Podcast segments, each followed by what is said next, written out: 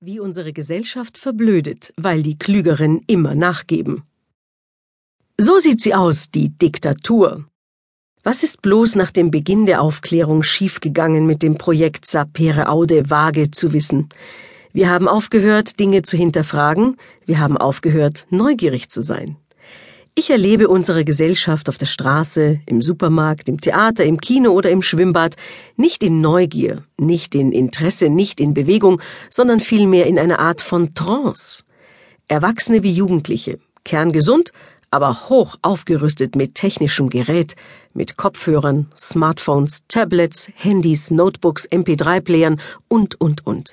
Menschen, die zwar hier sind, aber nicht anwesend, Menschen in Trance, die sie daran hindert, das von uns zu wissen, was wir wissen können, von anderen, vom Zustand der Straßen, der Supermärkte, der Schwimmbäder. Ich erlebe diesen Entspannungszustand als eine Art Hypnose, die uns abhält von oder herausholt aus unserer eigenen Wahrheit. Es gibt einen Sog, den alle kennen, die eigentlich nur mal kurz ihre Mails checken wollten und nach zwei spurlosen Stunden wieder den Kopf heben, sich umschauen und nicht wissen, wo diese Zeit geblieben ist. Es gibt einen Sog, der verhindert, uns selbst zu erleben, unseren Körper im Hier und Jetzt. Es gibt aber, und da sind sich wohl sowohl die großen Weisen dieser Welt als auch die spirituellen Lehrer einig, keine andere Chance, als genau im Hier und Jetzt und mit unserem Körper zu leben, zu erleben, und zwar die ganze volle Palette, Glück und Unglück, Anfang und Ende, Werden und Vergehen. Der Sog, der uns in unseren PC oder unser Smartphone zieht, ist ein Teil dieser Trance ebenso wie der Sog, den ein Liebesroman oder ein Krimi auf den Leser ausüben. Es geht nicht um Hochkultur und Schund, es geht um die Bereitschaft und die Fähigkeit, selbst zu entscheiden, was gut ist für uns. Selbst Herr im eigenen Hause, im eigenen Leben zu sein, nicht getrieben von Medien, nicht im Wahn steter Selbstoptimierung, ohne Not etwas zu verpassen. Und dazu durchaus PC und illustrierte Schmöker- oder Flirt-Plattform als eine Option, als Wahlmöglichkeit zu begreifen, statt all das mit einem Leben zu verwechseln. Diktatur und Dummheit, Begriffsklärungen.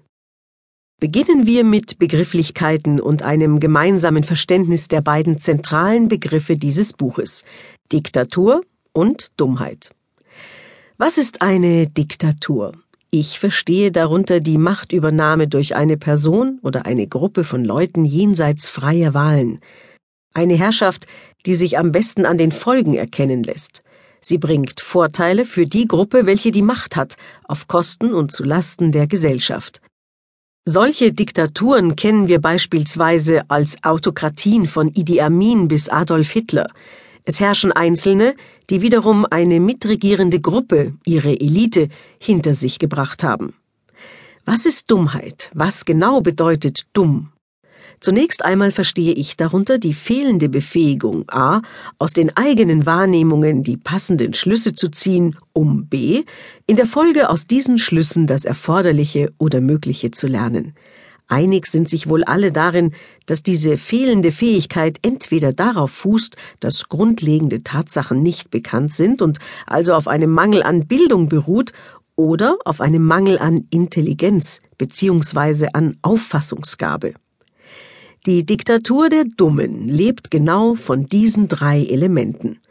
Dass die Menschen weder ihren Wahrnehmungen trauen noch gebildet sind, noch lernen können.